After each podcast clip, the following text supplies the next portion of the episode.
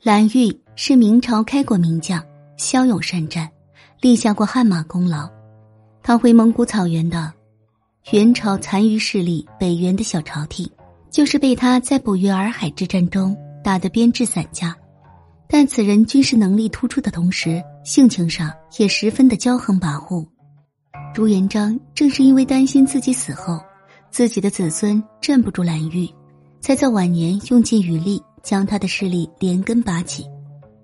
蓝玉案前后牵连一万五千多人，明朝初年的官场军界基本上被撸了个底朝天。至于蓝玉，则更加惨，以谋反罪，被抄全家灭口，本人更是遭受剥皮食草的酷刑。这样一个狠角色，如果他可以活到朱允文时期，朱棣他还敢造反吗？这么说吧。不是敢不敢造反的问题，而是要不要活命的问题。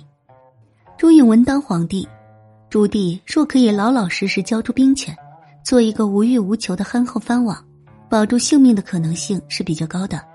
毕竟他的身份是皇叔，而且朱允文最终的目的是收归藩王的权利，并不一定出于私人恩怨要叔叔们的性命。但如果蓝玉活着，朱允文和朱棣都将处于危险之中。有蓝玉在，朱允文的皇位不一定可以坐稳，而朱棣如果不采取措施，更是必死无疑。原因何在呢？这得从蓝玉的身份说起。他除了是开国大将，还是皇亲国戚。蓝玉的姐姐是另一位开国元老常遇春的妻子，他们生的女儿嫁给太子朱标，也就是说，蓝玉是太子妃的舅舅，牵着这一层关系。蓝玉和东宫向来亲近，极力维护外甥女和外甥女婿的地位。对此，朱元璋倒也是乐见其成。他为朱标择妻尝试，本就是打着把常家和蓝家纳入进太子阵营的主意。这是他为朱标准备的武将班底。本来这一切都设想的非常美好，然而谁也没有料到，太子朱标竟会英年早逝，死在朱元璋的前头。